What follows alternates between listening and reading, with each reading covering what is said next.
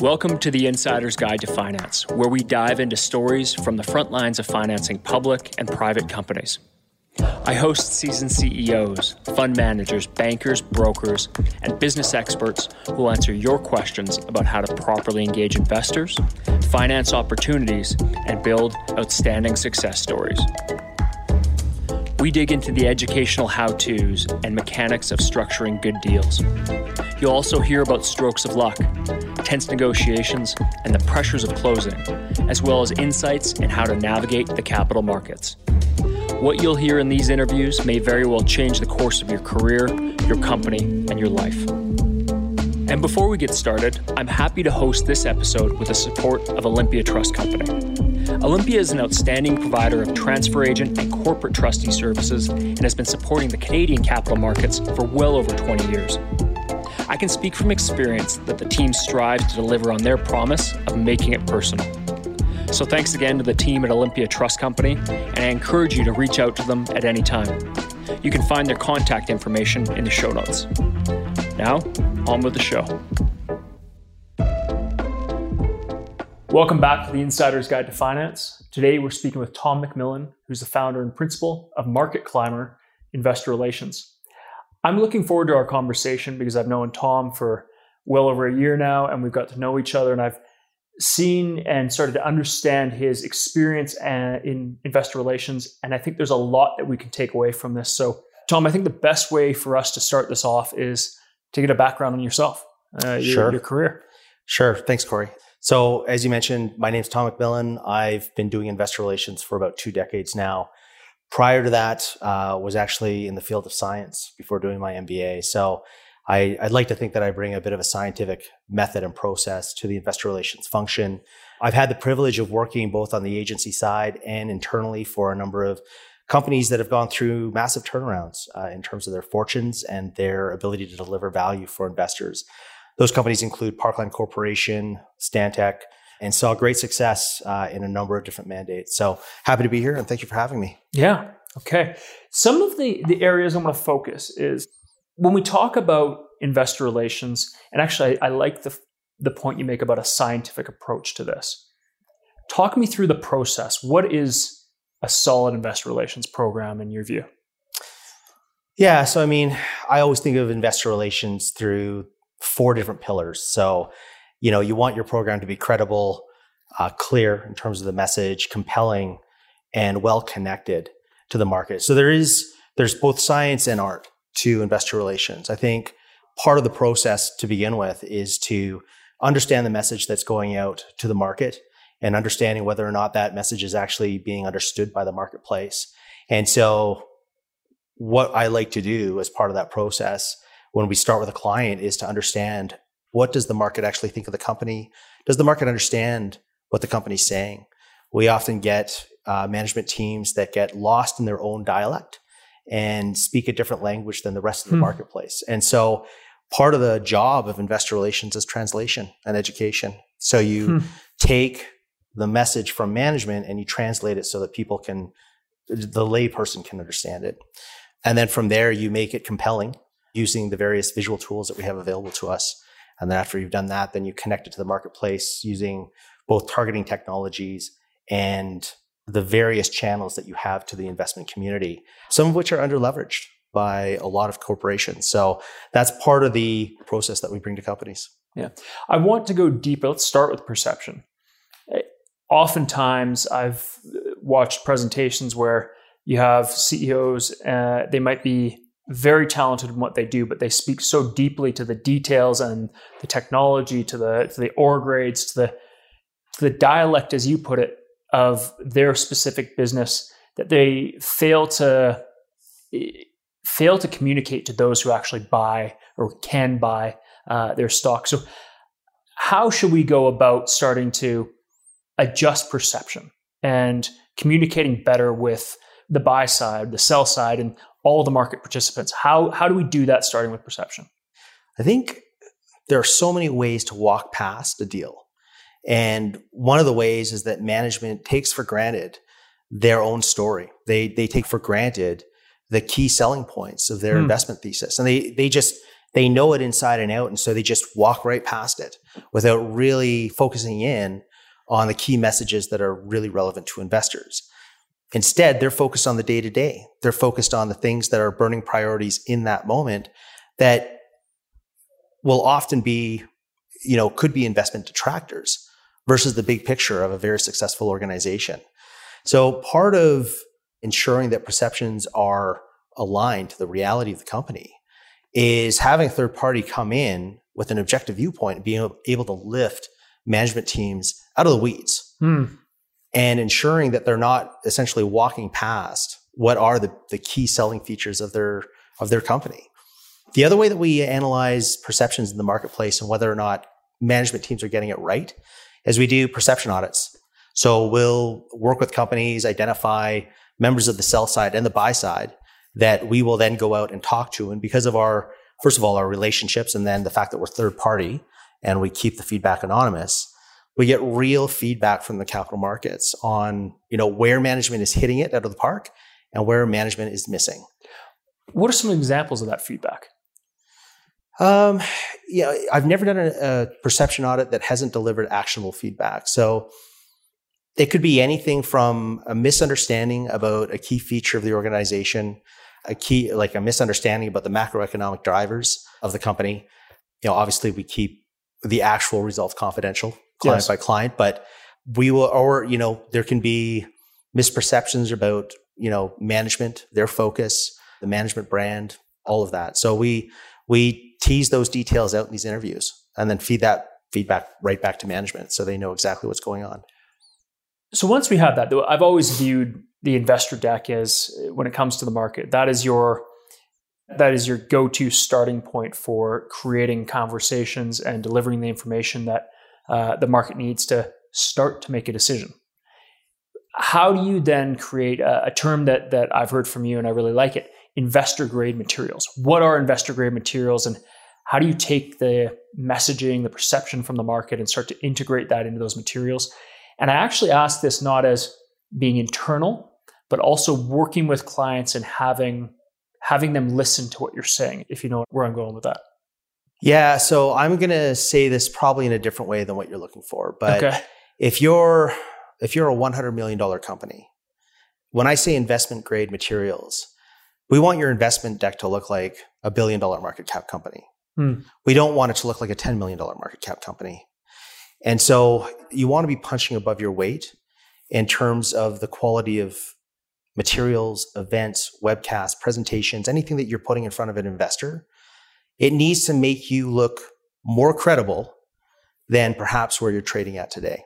Hmm. And if it's if it is a downgrade, if people look at your presentation or your materials and they think, huh, this doesn't actually look as good as you know a company that's trading at this this level that's a real problem we have a lot of a lot of companies out there that are are using subpar materials it's investor brand perception if you want to go out to the marketplace and look like a competent management team and a competent company you better be hitting above your weight hmm.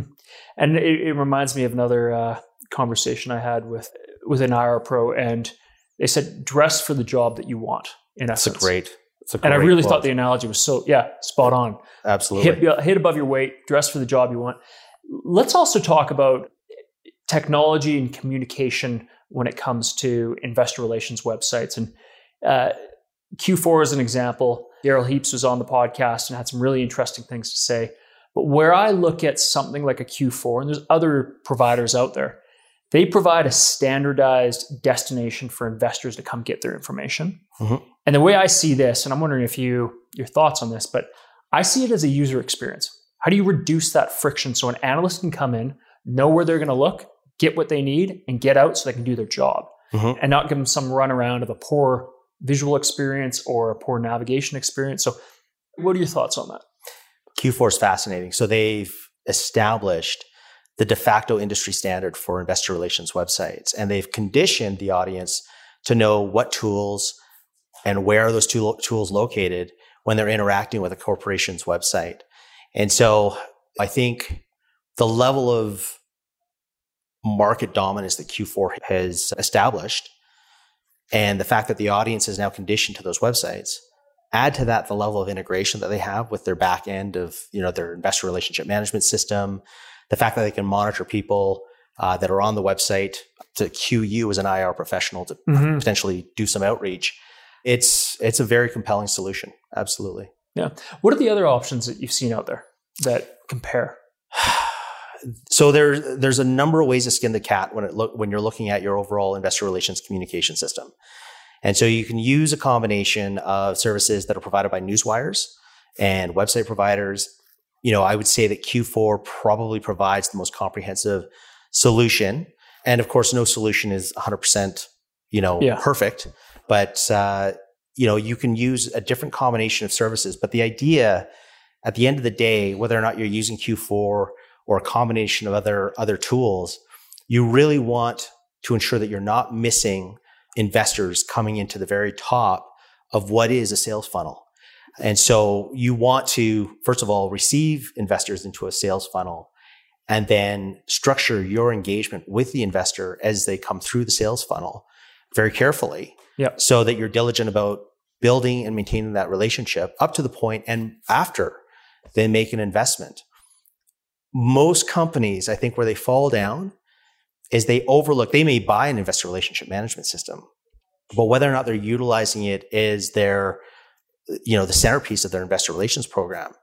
And in terms of their workflow, that's another question. Mm-hmm. And so I, I like to say, if you're not using your investor relationship management system, you don't have an investor relations program. You're missing out. Yeah. Well, you're trying to manage relationships. Yeah. I think that drawing the analogy between sales and marketing of a product or service, it's directly applicable to that of marketing and selling your stock, selling your stock to the market in essence. Mm-hmm. And y- you have a funnel, you you bring people in from their initial awareness, whether they're retail or institutional, and you hit on the points that are relevant to them. And I think that's some of the the greatest things about like uh, you know the the Irwin's BD corporates and Q4s is you can see who's buying your compare your your competitors. You can see who's visiting your website. They're demonstrating intent, and then with that, you can help take them a step further, bring them a step closer, and take them from an online engagement or online interaction into offline and start having real conversations.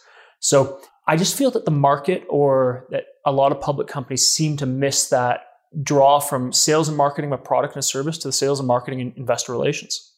Yeah, I think there's uh, I, I think there's re- reluctance to talk about it as the sales process because really it's what you're trying to do is educate. You're, you're really trying to educate investors, analysts, all the members of the capital markets versus selling or promoting. Mm, like, let's let's yeah. be clear on that. But it's still a relationship driven process. The only thing that drives valuation for any companies is trust at the end of the day. And you earn trust by, first of all, under promising and over delivering, making sure that investors understand fully what they're investing in. And so that's really that's an educational process. And where companies fall down is again they take advantage or take for granted, you know, how to talk or how to explain what their company actually does in very simple terms. Mm-hmm. So again, it's it's a relationship driven process. We don't like to call it a sales process because that seems very promotional, but it is you, you know you are educating you're educating what is somebody that's going to invest in your company. Sales can be a four letter word, but educating people is part of a sales process when it comes down to it. So absolutely, absolutely, yeah, absolutely. Take me back to to your time at Stantec. As I understand, uh, when you first started, there two and a half billion in market cap, and you saw that company grow and were integral in helping the market recognize and realize the value of that.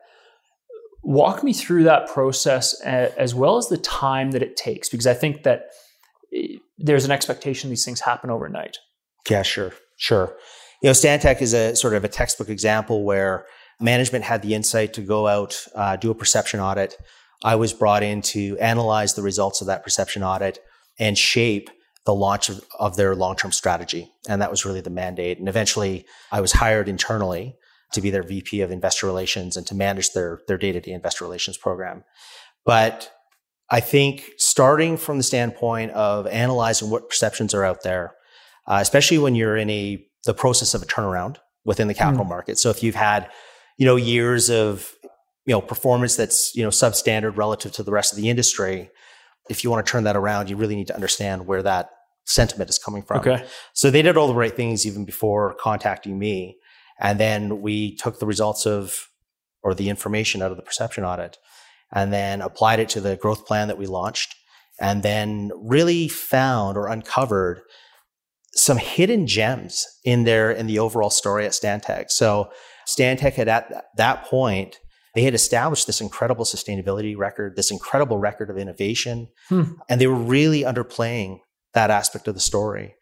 And so the job of an investor relations person is to look at a company's story and find sort of those hidden gems and ensure they reach the surface. That must change over time. Was the timing right for those buried gems of the sustainability track record they had?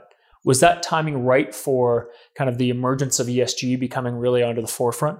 Absolutely. Yeah. Yeah, it was very fortuitous. I mean, they had they have a great ESG team that have done amazing work. And it just so happened that, you know, circa, you know, 2020, 2021, we had this huge emergence in the importance of ESG and sustainability. And so it just, everything aligned. It was really great. And so we did, you know, part of it was ensuring that we had corporate access events for investors where they were, they were able to interface with multiple levels of management around the sustainability, innovation, um, and ESG components of the Stantec business.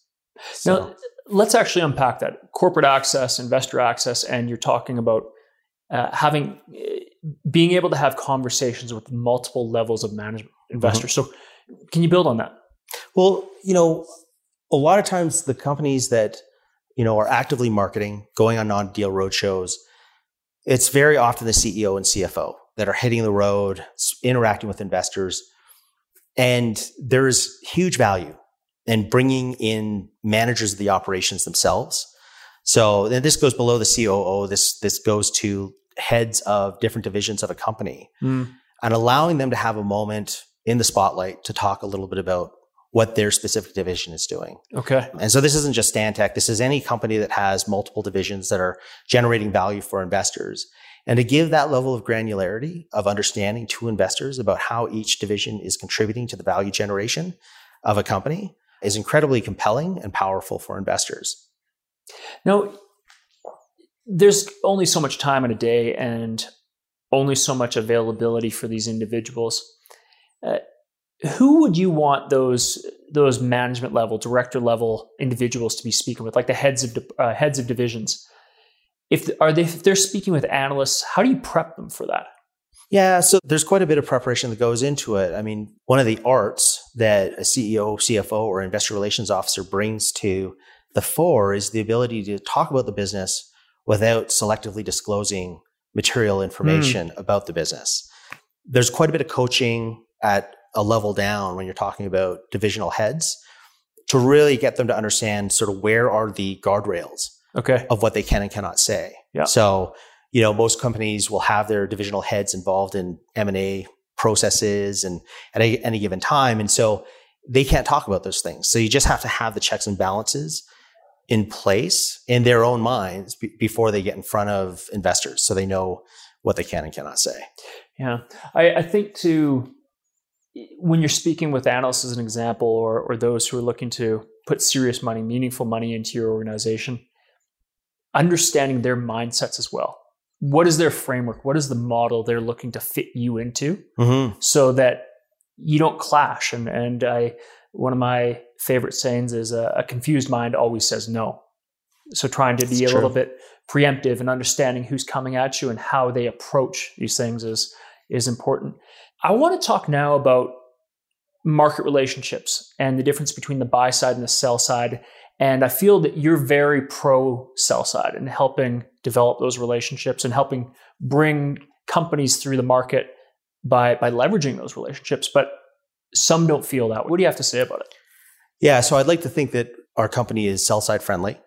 There are investor relations agencies out there that compete directly with the sell side by prov- providing corporate access, trying to do capital raises, and then also providing analyst research. Hmm. And so in doing so, they begin competing directly with, you know, the rest of the sell side. Whereas I view the sell side as intrinsic to my ability to enhance the value for a company. And so creating positive sell side relationships between the company uh, and the broker dealers that are in the capital markets tends to lead to the best outcomes because you're there's a number of different supports that a broker dealer can bring to a company. It's everything from providing analyst research, providing access to the broker network, actively trading their shares, and then also providing M&A advisory. And so even as a company that like maybe you're not thinking about M&A, but if you have a really positive relationship with a broker dealer, they may bring a fantastic idea to you and not your competitors. And that's a big deal. Hmm. And so in my experience in, you know, having worked in the capital markets for 20 years, you get to look at companies that are, you know, really, really good at working with the sell side and companies that are a little standoffish with the sell side. I think there's always this uh, feeling, and it's true that interests aren't always necessarily aligned. Okay. But understanding where those interests intersect and understanding how to beneficially manage those relationships for the best possible outcomes yeah. really differentiates great management teams from good management teams. So, what are some of those examples of where the interests intersect and come together, and uh, and how can you exploit those? Yeah. So, at the end of the day, uh, we've seen a tremendous change in the capital market. So, we've seen the number of people working on sales desk decline. We've, need, we've seen the number of analysts decline. You know, the typical analyst now covers between 20 and 25 companies. Wow. Which is incredible. Yeah. And so uh, their interest, like if you, if you can just get into the analyst's head, come reporting season, I mean, they are flat out. Mm-hmm. And so if you make your reporting difficult to understand, if you're putting your results out well after hours, and so they have to stay in the office till nine o'clock. Mm. You know, like you just got to start thinking about, okay, well, this is a human being at the end of the day. He's going to try and produce, a, or she is going to try and uh, produce a report about your company. Are you making it easier or harder for them mm. in this context of where they've got 25 other companies competing for their time, competing for their attention, and competing for them to be talking them up to the sales desk? Right. So the better you are to your analyst, the better the outcome. That's just a simple example. I mean, the other side of it and the concept that I've always held near and dear is that we all have to eat. You know, all our kids got to go to college eventually. So I think there's there's a bit of resentment towards, you know, the monetary remuneration that that the, the capital markets and the sell side receive as a result of the services that they provide. But if you do anything to threaten that remuneration or mm. to say that we're not going to remunerate you. Yeah. They are going to direct their resources elsewhere. Not because they're not good people, but because the reality is, is we all have to eat. Yeah, they got to butter their bread somewhere. So uh, we all got a job to do. We yeah. all have a service to provide.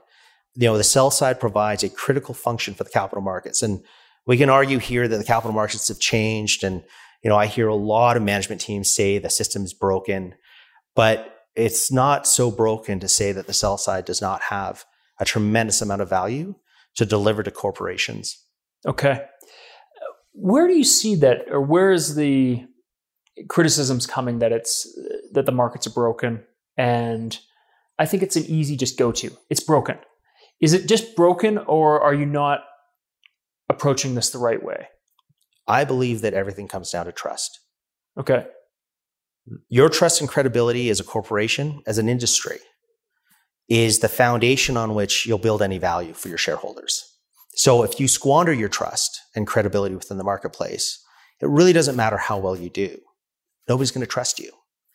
And so the industries, the people that rail on about how the system is broken, generally, I think there's a trust issue there. And it's not to do, necessarily to do with them. They may be operating an industry that is looked upon unfavorably as a result of previous scandals, but yeah, once trust is broken, it's very difficult to revive. And it's probably one of the most important things to protect in the investor relations process. Hmm. Now, let's come back to Stantec there because I think when you go through some form of turnaround, there's some degree of trust that must have been broken or expectations were missed. And uh, how do you go about that? How do you start to, to rebuild that trust? And and again, I think it comes back to timelines. Like how long does this how long can this take?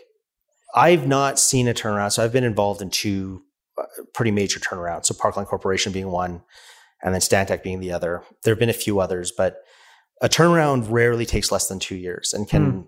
generally take about three years. You know, by the time I left Stantec, we had improved their relative valuation. This is relative to peers by about five times or five turns. You know, we ended up winning the the IR Magazine's Investor Relations of the Year award for mid caps. There was some really good work that was done there, but all of it, you know, it is a long term process, and it's really about being consistent in how you communicate with the market, uh, being clear in your messaging, and delivering results. You know what I thought was really interesting was when you're telling me that even with Stantec, you were using social media mm-hmm. to reach out and engage potential new investors and not retail investors looking to buy a few shares, meaningful investors. Talk to me about that because I think that if some people might hear that and go, yeah, right.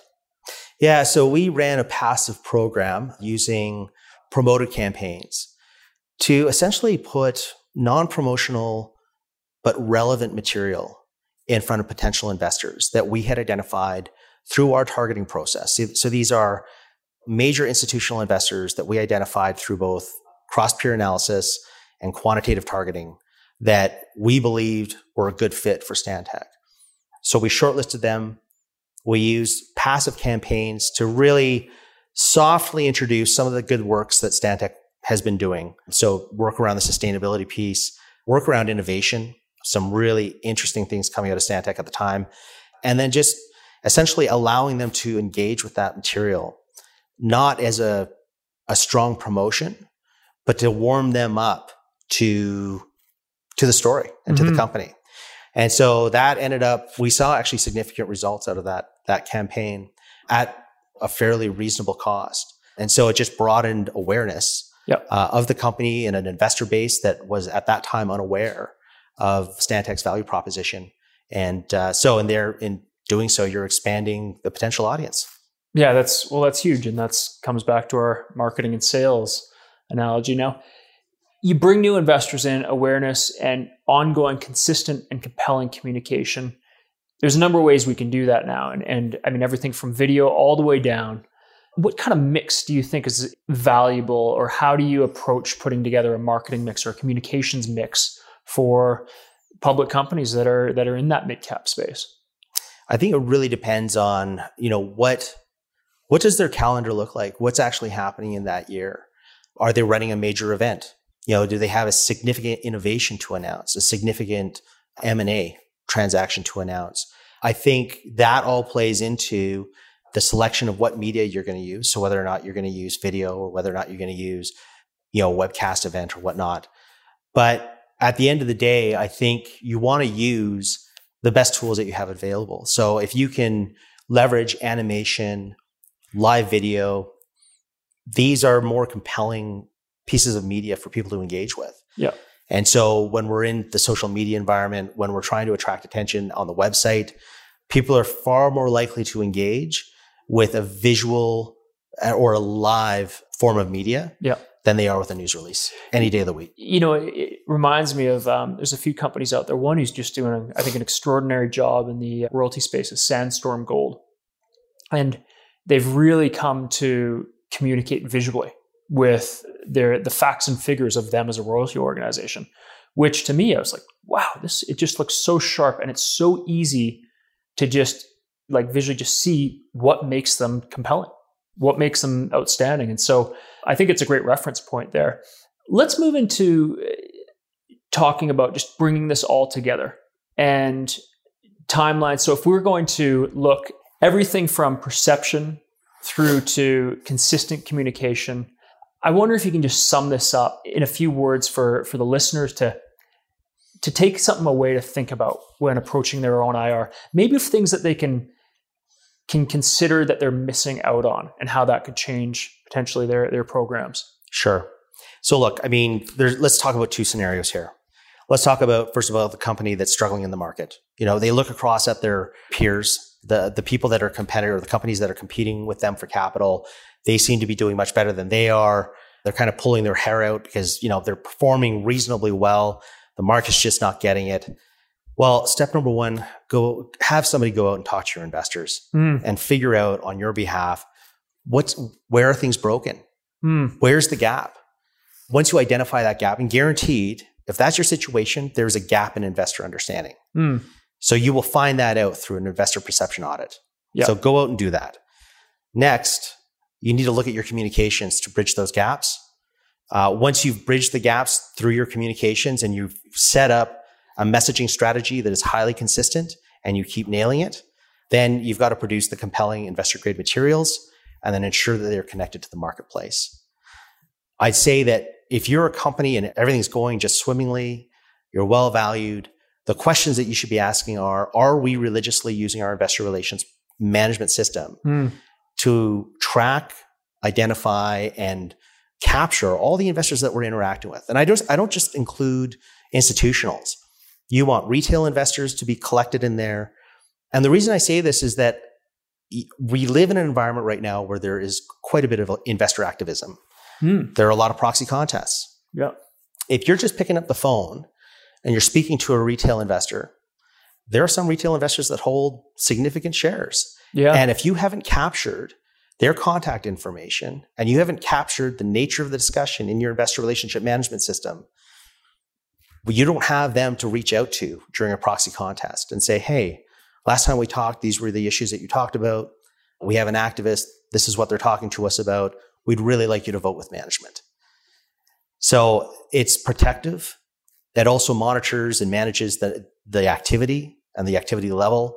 It allows you to report back to the board of directors in terms of what you're doing on a day to day as an investor relations person. Yep. This is an area of, of oversight for a lot of companies.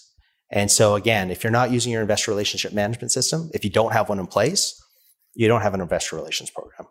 That's a really powerful comment. And and you can see that the the potential pitfalls of not doing it like activist shareholders not being able to actually engage with those is uh, can lead to some serious issues i want to switch gears as, as we we aim to wrap up here i'm curious about your career 20 years in the markets what's been the most influential setback you've had oh the most influential setback that i've had i think when i joined parkland corporation they had just finished doing an acquisition. So they had acquired Blue Wave Energy. They had implemented uh, enterprise resource planning system. And without going into the details, I remember sitting in Treasury and just thinking to myself, what have I just joined? And what's fascinating, so there was a management turnover as a result of everything that happened there. We had Bob Espey come on as president. Mike Lambert joined as chief, chief financial officer. And I mean, these are phenomenal leaders, and it turned what was a pretty scary setback into an opportunity to turn a company around. Okay. And so, you know, those relationships last to this day. I mean, we were all working away in the trenches to essentially, you know, make Parkland a success story, and it worked out. But uh, at the time, I remember this sinking feeling hmm. that, like, oh my God, what have I done? Wow. It worked out. So better to be lucky than good. Okay. Okay. Amazing. How about some media? Uh, what do you read? What do you listen to? I read a lot of The Economist. I think I, am just fascinated by geopolitics and the economy, anyways. Yeah. So I read a lot of The Economist. Uh, read the Globe and Mail. As far as uh, like just entertainment, I read fantasy. So I'm reading The Silo right now. Okay. That's now like it's on Apple Plus. But yeah, that's what I'm that's nice. what I'm reading. You know, something I learned about Tom that I just think is amazing is you're true audiophile. You've got this beautiful audio system with the what is the vinyl records? Oh, it's very I, cool. You know, I have my dad to thank for that. Okay. So my dad is the audiophile and I inherit all the equipment that he doesn't want anymore. so, and I'm happy to take it. I'm happy to take it. It's beautiful. But, uh, it's very cool. Yeah, it gives me the opportunity to listen to vinyl, which is like, you know, it's such a, a retro thing to do, yeah. but it's really enjoyable. Yeah, very neat. Final thoughts for the audience when considering their IR programs, what would they be? Yeah, you know, I'll just go back to use your investor relationship management system. You make that the the center pin of your operation. Thanks for listening to this episode of the Insider's Guide to Finance. If you enjoyed what you heard, please share this with your friends and colleagues so they can benefit as well. You can also subscribe and leave a review on iTunes or the Play Store. Your support there is really appreciated. For future episodes, if there's a question, topic, or specific person you'd like me to interview, feel free to reach out. You can connect with me on LinkedIn or through my website at creativereturn.ca.